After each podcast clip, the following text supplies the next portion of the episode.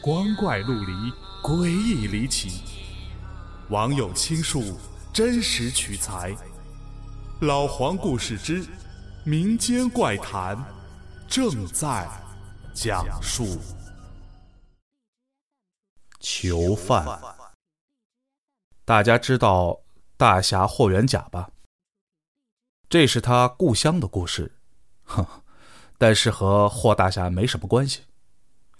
霍大侠的老家现在叫金武镇，算是个旅游的景点那天有几个北京的哥们儿来这玩，转了一圈，然后就在静海县住下了。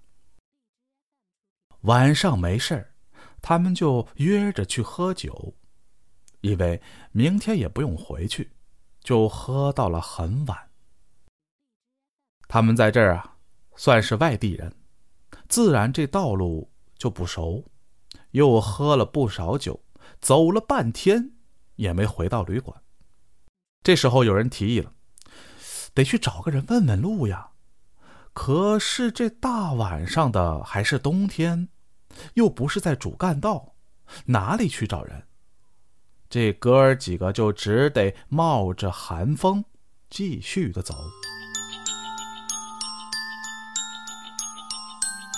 正走呢，忽然就看见前面不远处有个小孩。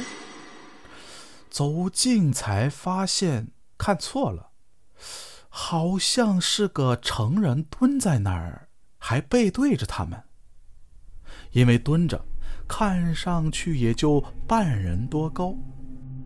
可再走近一瞧啊，不是蹲着，而是跪着呢。而且穿的衣服看着怎么那么奇怪呢？这时候有一哥们说：“那是个妹子吧？”你咋看出来的？你看那大辫子。不错，真的是一条大辫子。这下哥几个可来精神了，快步就往跪着那人跑。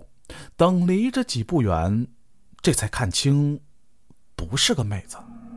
绝对是个爷们儿，而且穿的极破。他们一时没反应过来，都认为这不就一乞丐吗？想着想着，又走近了几步。就在这几乎可以拍到那人肩膀的时候，跪着的大辫子忽然一回头，脸上一点肉也没有，只是一个窟窿。